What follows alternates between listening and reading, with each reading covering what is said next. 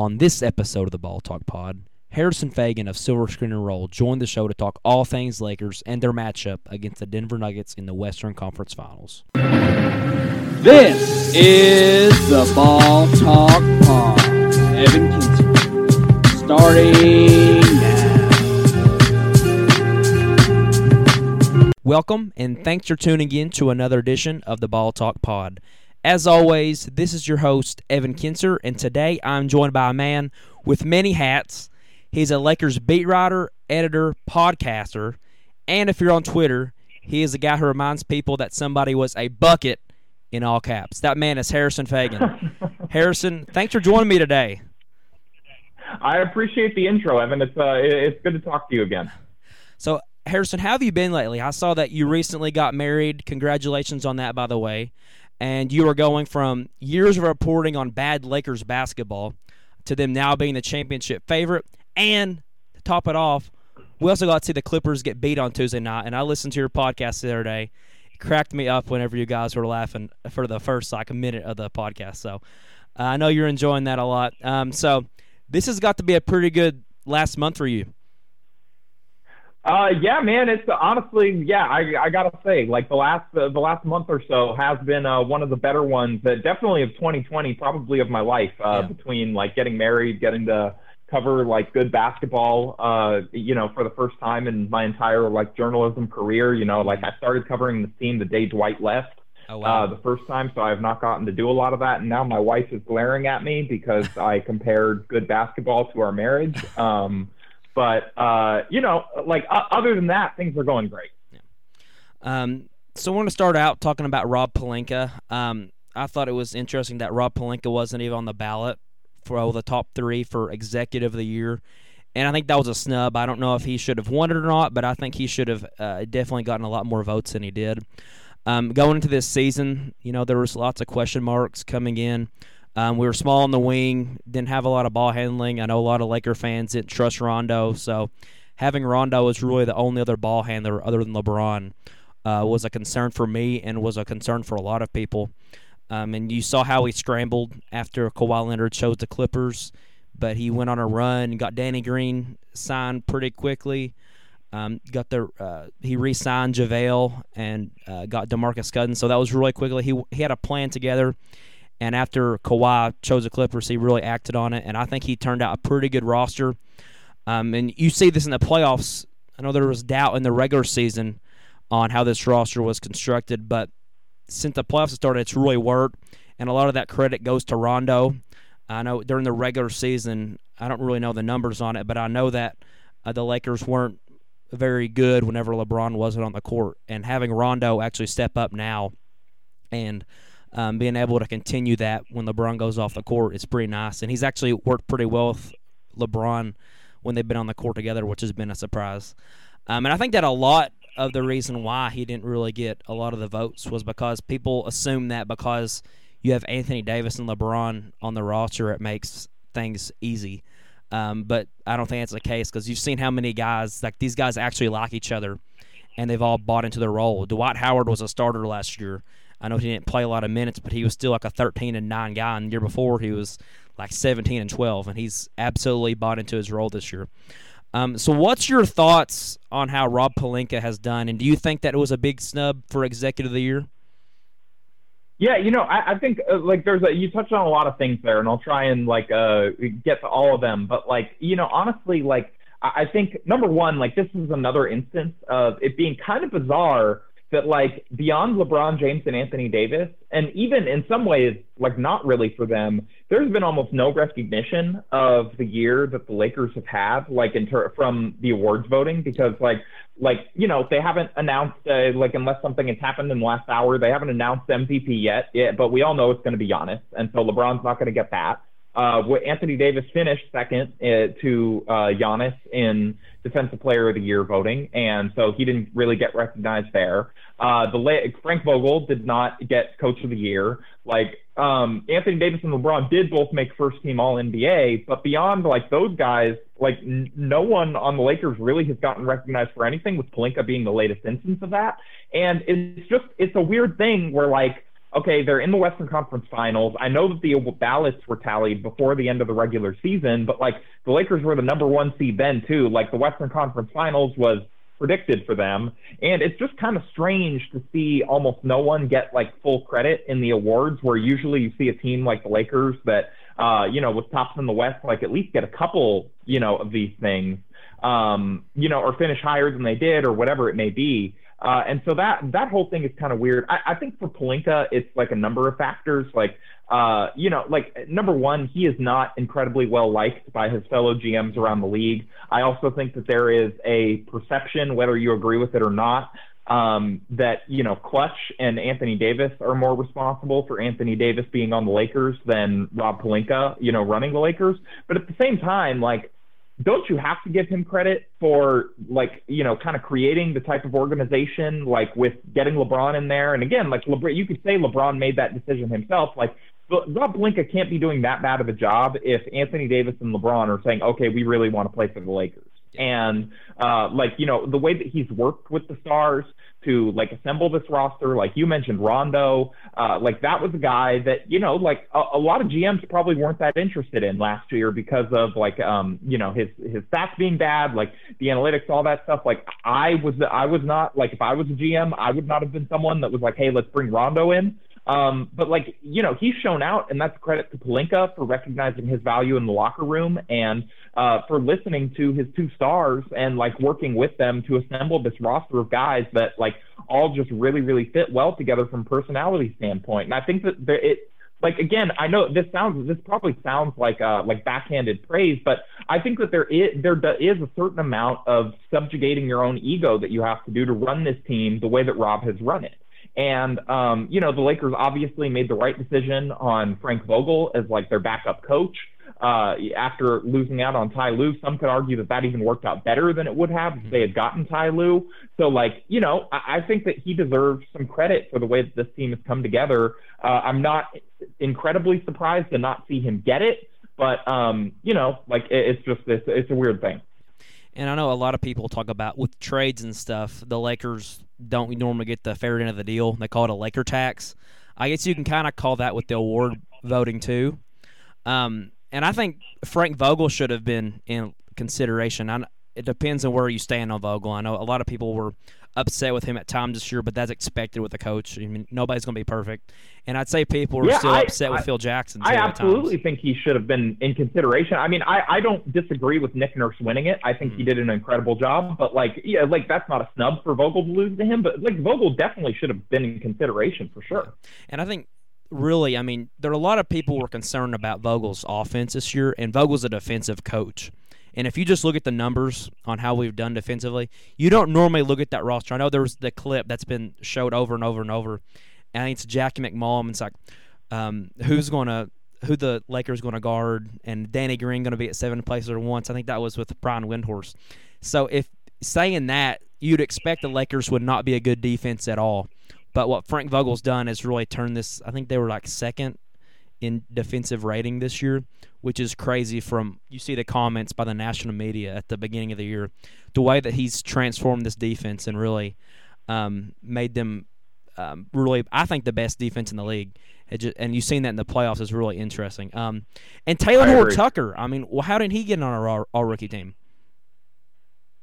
Uh, well, I mean, the, he was never going to make it because um, he didn't. Play, he only played five minutes by the time that the votes were calculated. So, um, like he was he was never going to make it. But, I was just um, joking on that. like, it, yeah, like I mean, he's a guy that like you know I don't think he was ready to play at that point necessarily. Like yeah. he's playing now. Um, he got basically an extra off season, like you know between like when the season restarted and when the season shut down, that, that I think allowed him to make a lot of progress. We've seen like how much like ground he was able to make on getting an NBA shape. So like uh, you know I don't think that was that much of a snub, but like uh, like I mean clearly he's somebody that would have been in contention for it, like, you know, had he been bit, like, had were the votes counted now, uh, you know, just with being able to contribute in the playoffs. But again, he's only played like two games. So let's like, I I want to you know I I am as high on him moving forward as anyone, but I, that one I I disagree. I do not think that was a snub. I was just joking on THT, by the way.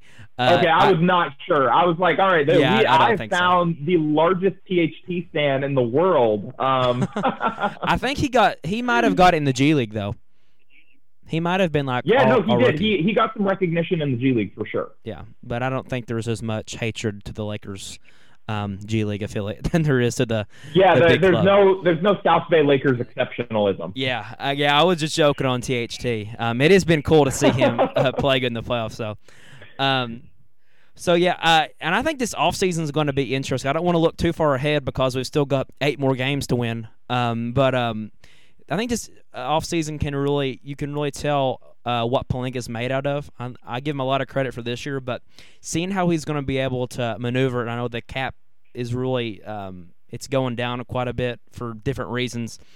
Um, and he has that full mid-level exception. I think it's around 10 million that he can play for. Um, and I'm not really sure what guys are available, but maybe he can, um, maybe LeBron and AD can help out and convince a guy that's normally worth 15, 16 million to take the 10 million and uh, trying to win a championship. So we'll see how Pelinka does that and see if he can get some um, guys on the perimeter that can guard. Um, and I we've done well this year, but I think we do need a little bit more help on the wing. Um, now looking forward, uh, looking ahead to the Lakers and Nuggets, which will be tomorrow night. Um, the Nuggets defeated the Clippers 104-89, which was bittersweet for a lot of Laker fans. It was awesome. Um, it was Tuesday night, the Game Seven, which set up a Western Conference Finals matchup with the Lakers. Um, I know you're as happy as anybody that the Clippers got beat, um, but this I don't know if this shows more about the Clippers than it does the Nuggets. Um, but what's your thoughts on this series and how the Lakers match up with the Nuggets?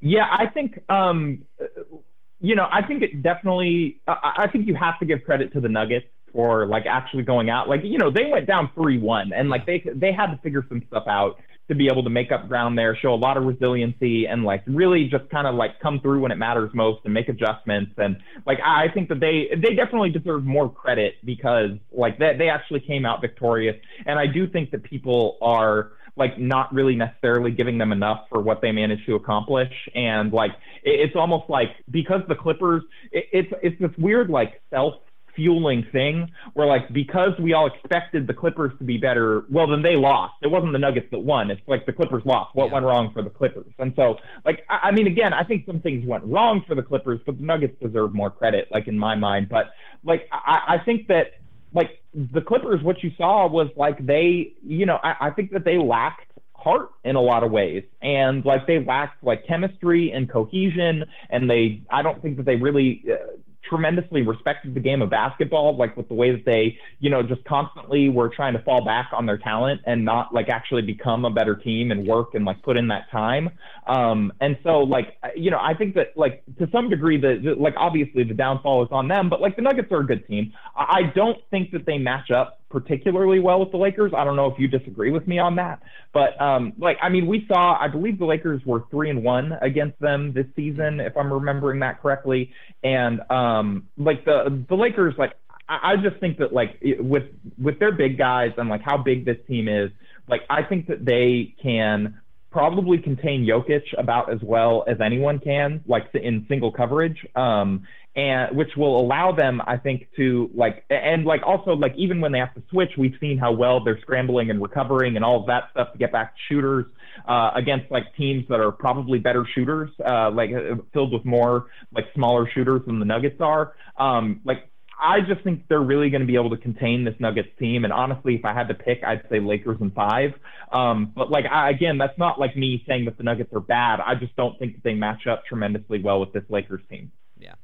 Um, and I, on your three one, I think that we won both games at Denver, and then lost the one at L.A. But Davis was out that game, is or maybe LeBron. One of that, one of the big two is out. Yeah, that sounds about right. I, I mean, and then I know that they won the game in the bubble because that was the Kuz I'll shoot over Jesus. Yeah. Game. and I don't remember. I know I don't know that happened in the game, but I think that the Nuggets might have took their players out, and we were like still had our starters in at the end of the game.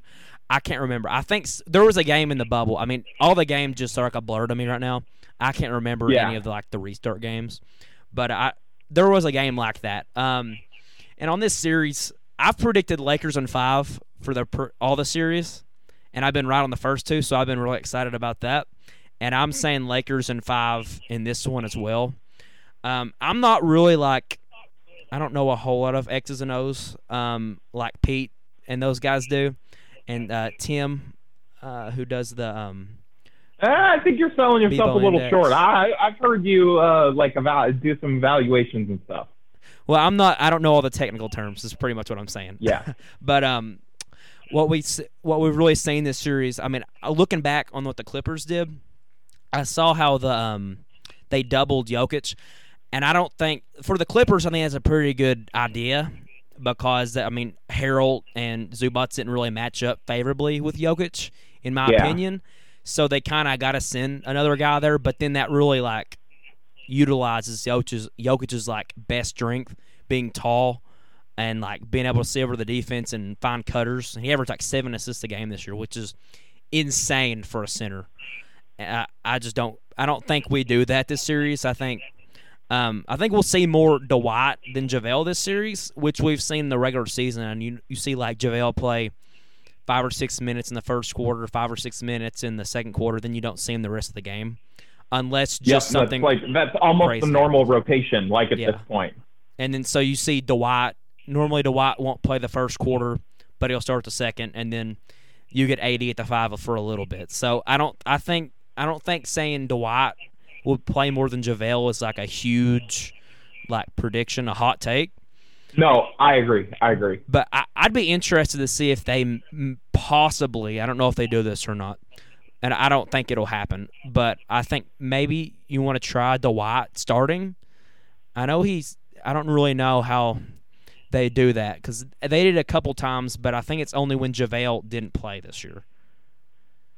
So I- would yeah, be I think- uh, yeah, that. I don't. I don't. I think that what my guess would be that they go back to exactly kind of what you talked about, like the JaVale like token starter almost, Mhm. but with Dwight getting the majority of the minutes, like at that spot with like some AD as well. Um, but like I, I mean, the the game that I like remember uh, where like Dwight made his biggest impact was I believe it was the second win at Denver, um, where like the Lakers I think had to come from behind.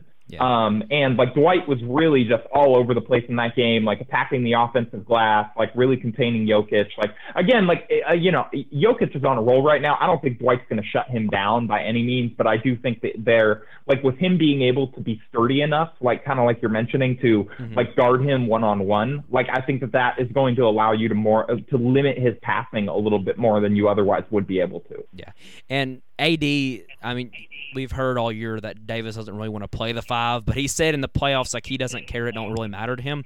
But I still don't think Frank wants to like put AD on Jokic 30 minutes a night and just absolutely wear his body out. Because Jokic is a big Yeah, dude. He's like so either. 280. So for a lot of people saying that they think they should go back to the the Morris in the starting lineup, I don't think that happens just for that reason. I think I think down the stretch, I mean, what you I think that AD is going to guard Jokic, but I don't think that for the majority of the game it's going to be Dwight or JaVale. Um, and I think JaVale I agree. I think whenever it's more like last year than this year, but I really like how JaVale like on tip off plays. I've always been interested. Like last year, whenever they do the tip, if JaVale won it, they'd set a back screen on the tip and throw a lob to JaVale. Like Lonzo or LeBron would throw it to JaVale for a dunk at the beginning of the game. I don't know if you remember that Yeah. or not. And I think they've done that a couple do. times this year. And I think that's one of the like positives of JaVale like starting. It's just one play, but like and you really like see if you're gonna play him a lot or not from his like first few minutes. If he's stinking it up, Frank's gonna pull him out in like the first four minutes. But sometimes he like starts the game out like six straight points, which is pretty awesome. But I mean, you don't really Dwight's not as fast as JaVale, so you kind of lose that threat of the lob on the first play. But I don't. They don't. They haven't ran that that much this year. But last year, I thought it was really No, I- I- interesting for JaVale. Uh, there have been a number. I definitely, I agree with you. I think that there have been a number of times though where like having him in there, like even if it's not the first play, it just reminds a team like, oh, like we need to stay on the glass here. Like we need to like, and so then that frees up more space for you know like uh, like LeBron and AD in the mid range, LeBron and AD to drive to the basket, like frees up more more for the shooter. Like they they just are like, oh yeah, like we need to put somebody like down in the dunk guarding this guy, mm-hmm. or he's going to like run over and get like an easy little lob. Yeah, and another thing the Nuggets do is like you really see them like swing the ball in transition. Like they, from what I watched last year, yeah. they would I mean, it's kind of when Jam- Jamal and Jokic push it, it's it's usually going to wind up in a corner three um, by Torrey Craig or Millsap or Porter Jr. So if the Lakers can like just, I know that a lot of people have said that the Lakers transition defense has been like one of their worst things this year. So if they get back and stay on the shooters, I think I don't think forwards out of the question. But it, my next questions actually connects to this like the fatigue factor with the Nuggets. I don't know if the Nuggets are fresher. I know Frank talked about like how a team's in better shape coming off of Game Seven, and then we're we've had so much rest. I don't know if the fatigue comes into here or we're like not really like locked in. So I'm not sure how that affects. But I, if we're like really rested and get out on the corners, I think it could go four games. Yeah, I don't. I, four feels like like borderline disrespectful yeah. to me. Like, and I I I appreciate that. Uh, like, and I, I actually love that you're willing to go there. Um, I am not brave enough to uh to go four games, but I am honestly like I I said five against the Blazers. I thought that that was like the most overhyped like playoff team I've ever yeah. seen. Uh, and then like somehow people talked themselves into doing the exact same thing against the Rockets in the next round. And I was a little less brave on that one. I said six. I wasn't as brave as you to go five. Um, but like I'm going five again for this one, just for all the reasons that we've been talking about. Like I, I think the Nuggets are like I think they're a dangerous team. I think if the Lakers don't take them seriously, it could go longer. But I think if the Lakers really come out locked in, uh, then like I, I think that this series should be over relatively quickly. I do think Denver will take a game though. Like I, I think they're good enough that like at some point there will be one game where their shooters are clicking and uh, like they'll be able to like close it out. But like it's like you said, like the I think the wear and tear, the playing 14 games, like high high intensity playoff games too, like versus playing um, like 10, like the Lakers have, like that with all the rest that the Lakers have gotten in between. Like the Nuggets got what? I think like one day off before they started their second round series from the first yeah. round, maybe two. Um, and then like, and then now they're basically getting two days off and then they have to play again. Like, I, I think that takes a toll. And like, yeah, you know, Frank has said that before every series so mm-hmm. far that like the team that just played a game seven, like they may come out a little sharper. And like, I, I think there is a degree of truth to that, but I do think that over the course of a series and also like against a team that's as physical, uh, that is as physical as LA is at every single position, like I think that that's going to have a cumulative effect uh, on Denver over the course of this one. And I don't. I'm not going to say like Lakers and four is not my like like if I had to bet money that would not be my pick. I'm not going to say that because uh, I think if they come out focused like they did after game one to the other two rounds, I think it could go four. I'm not saying it's going to. Yeah. I think there's a good chance though that it could. If they come out focused, locked in, and they're wanting to go all the way, then I think four games could happen. But my prediction, though, if I had to say it, I would say we win game one around eight points, and then we lose game two, and then it's the rest of the way we win. It's yeah, they they win game one, and then they're like they're like they're like ah see like we got it we yeah. figured it out right from the jump this time, and they like they lay an egg in game yeah. two. But the Lakers have not won a game one yet in the playoffs, so we'll see if that'll change tomorrow. Um, I know we talked. No, I'm curious to see if uh, if the like when they like if this goes like we're predicting it to like it really is going to be like for Game Five like a rock meets a hard place when like you know you have the Lakers who are undefeated when up three one in a series and the Nuggets who are undefeated when down three one in a series. Like I think we're going to get like those two like uh, factors coming into play, and we're finally going to see who is better uh, on their respective end of a three one lead. Yep. And I got a couple more topics for you here. Don't want to keep you too long, Harrison. But um, now we're talking a little bit about playoff Rondo, and I know a little bit. I know we talked a little bit about it earlier. Um, have you bought into this? I know. I, I think I saw you did a tweet. You made an article the other day that was like apologizing to Rondo. I think I Yes. I think I remember that. Um, but you know, a lot of I know the national media has been like talking about how Rondo is like such an important piece all year, but clearly did not watch the regular season because he did suck Yeah. it up all year except for a handful of games. And I know a lot of people for years have been saying like, yeah, Rondo, uh, actual like fans of his teams that he's played on, have been like, yeah, he sucks until like a national TV game, which has been true. Like last year, I remember he played really well and hit the game winner against Boston, and then he's had some twenty point games here and there since he's been a Laker.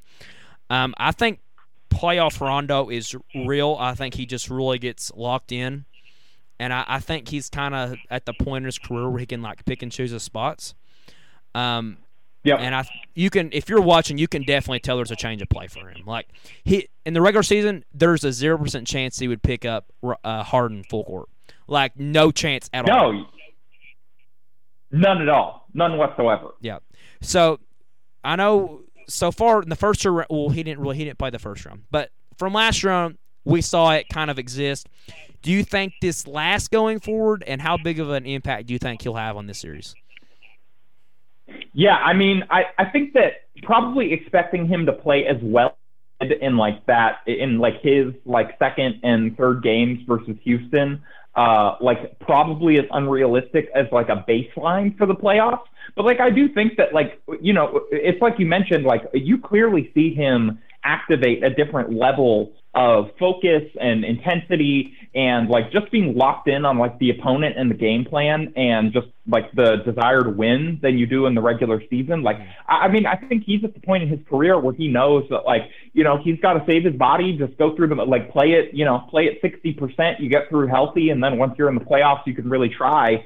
And, um, you know, like some could quibble with like the, the brilliance of that strategy and like, did that cost the Lakers a couple games here and there, but they still had the number one seed Yeah. in the West. Like it clearly did not make a huge difference. Like as much as you know, like all of us would criticize, you know, Frank for overplaying him. Like I, I think, you know, I, I think that we're seeing now, um, like the benefits of that, of him like being familiar with his teammates, of his like, uh, of him being around all year and being a leader in the locker room, and then like so that he can get to the point where you know when he comes back and he starts getting big minutes in a playoff game, like nobody questions it. Um, and is able to play well enough to kind of justify that. Like, I I think that we, like, I- I don't know really if this is going to be like as great of a matchup for him. Like, again, I never would have thought that he could have played competent defense on James Harden.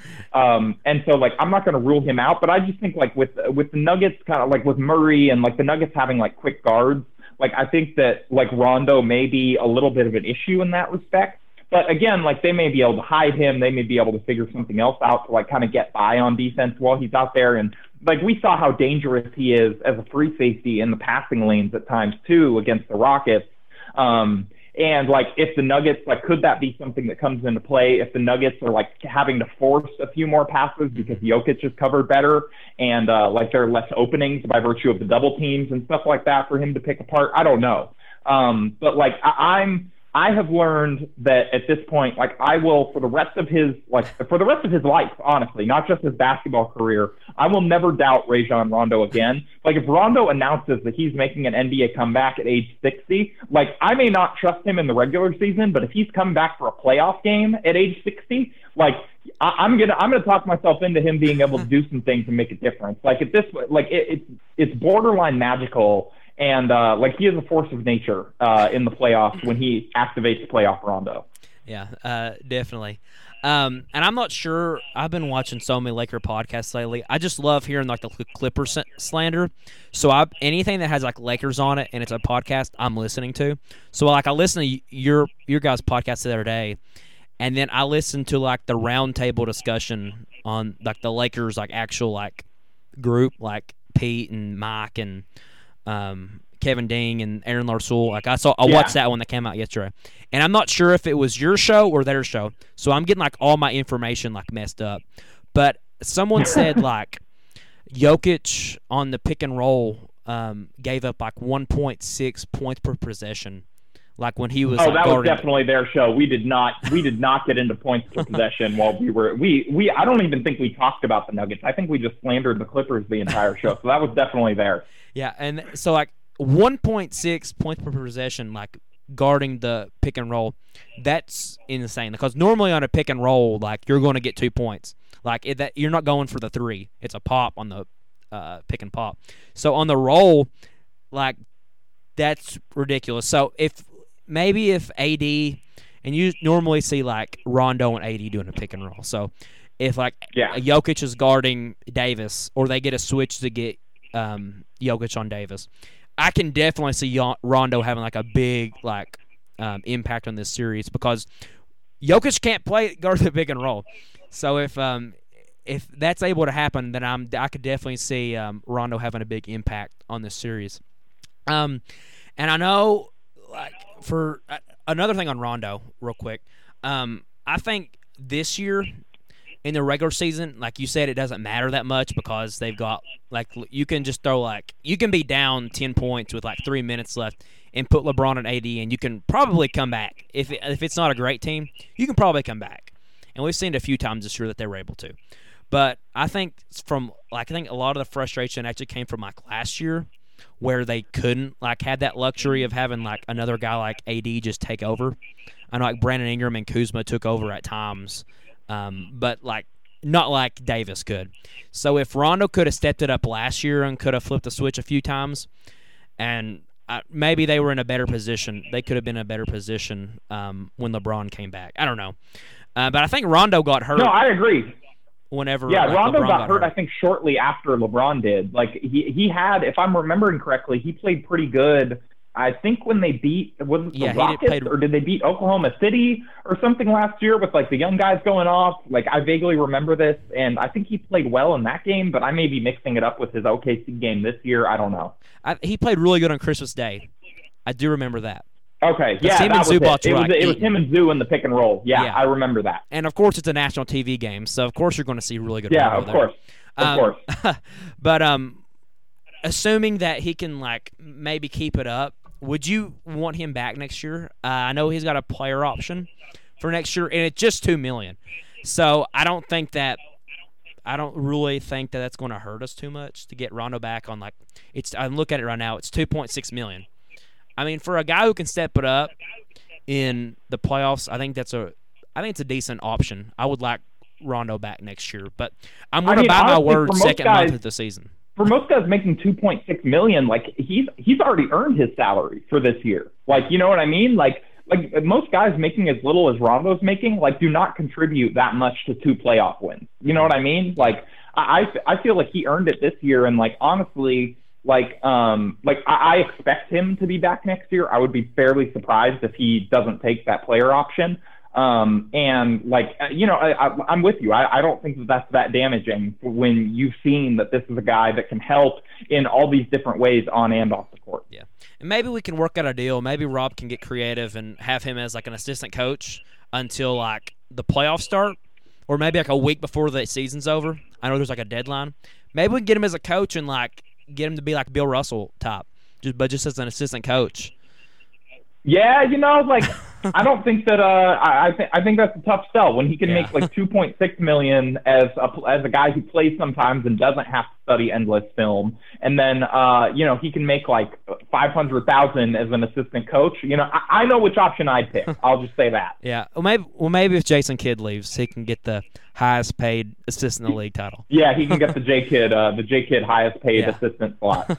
All right, looking to the next round um, out on East. I, I'm not on the East. I'm not going to get myself. I'm not going to get ahead of myself too much, but just talking about it. I don't want to jinx it. Um, the Celtics and Heat they played a night game two. We saw the Heat take game one. Okay, the biggest question I've got as a Laker fan, can you root for the Celtics to make the finals so we can beat them? Is that okay?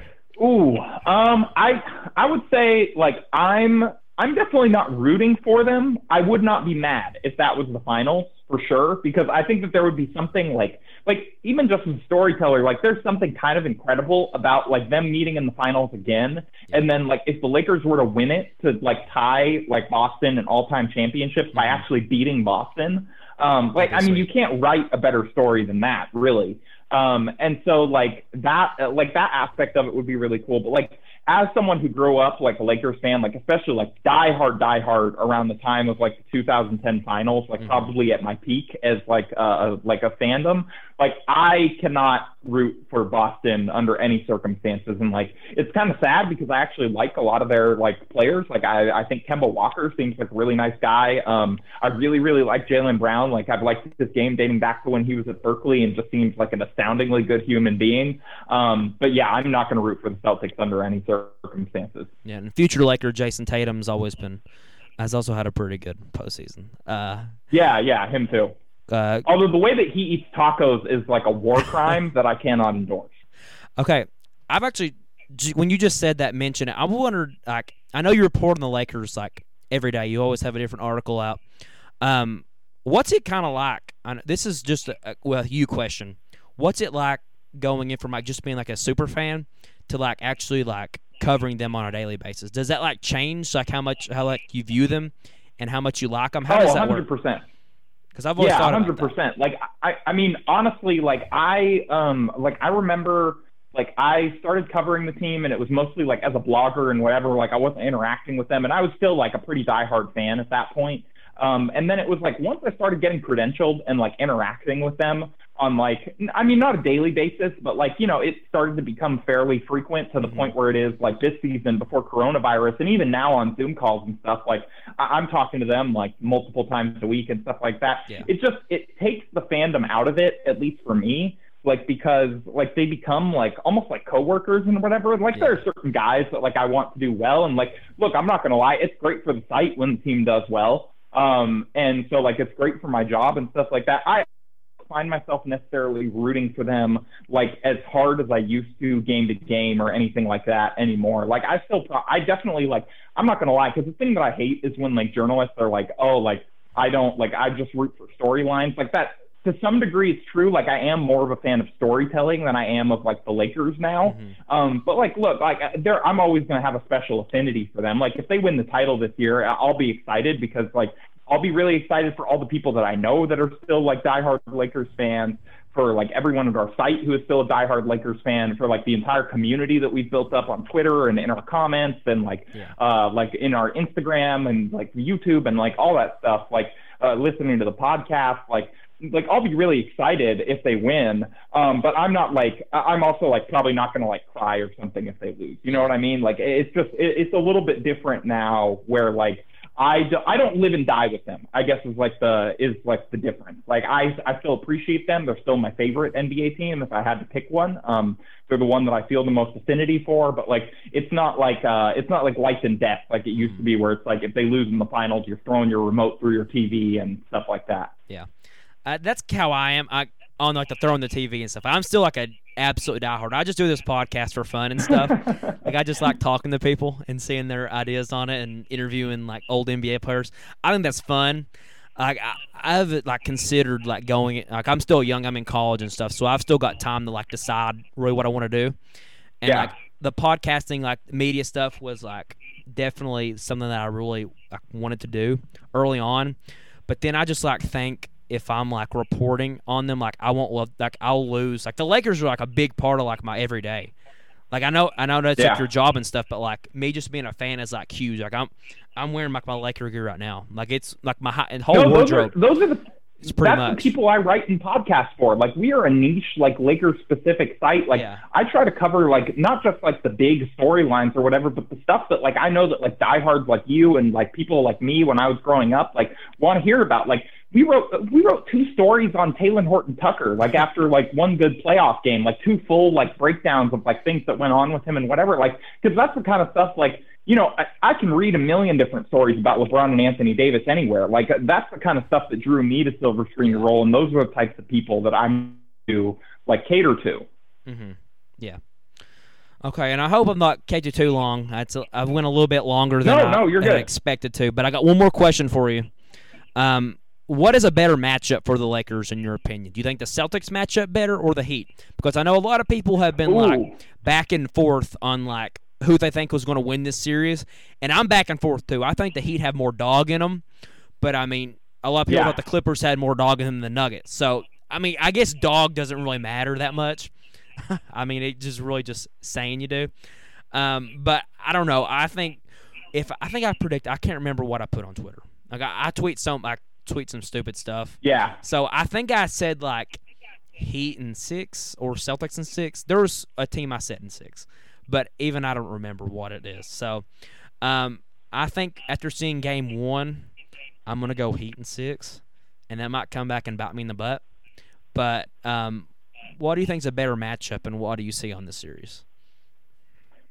Yeah, I mean, um, I, I think honestly, like it, probably the Celtics are a like we're saying better matchup is in like one that the Lakers could do better against, correct? Mm-hmm.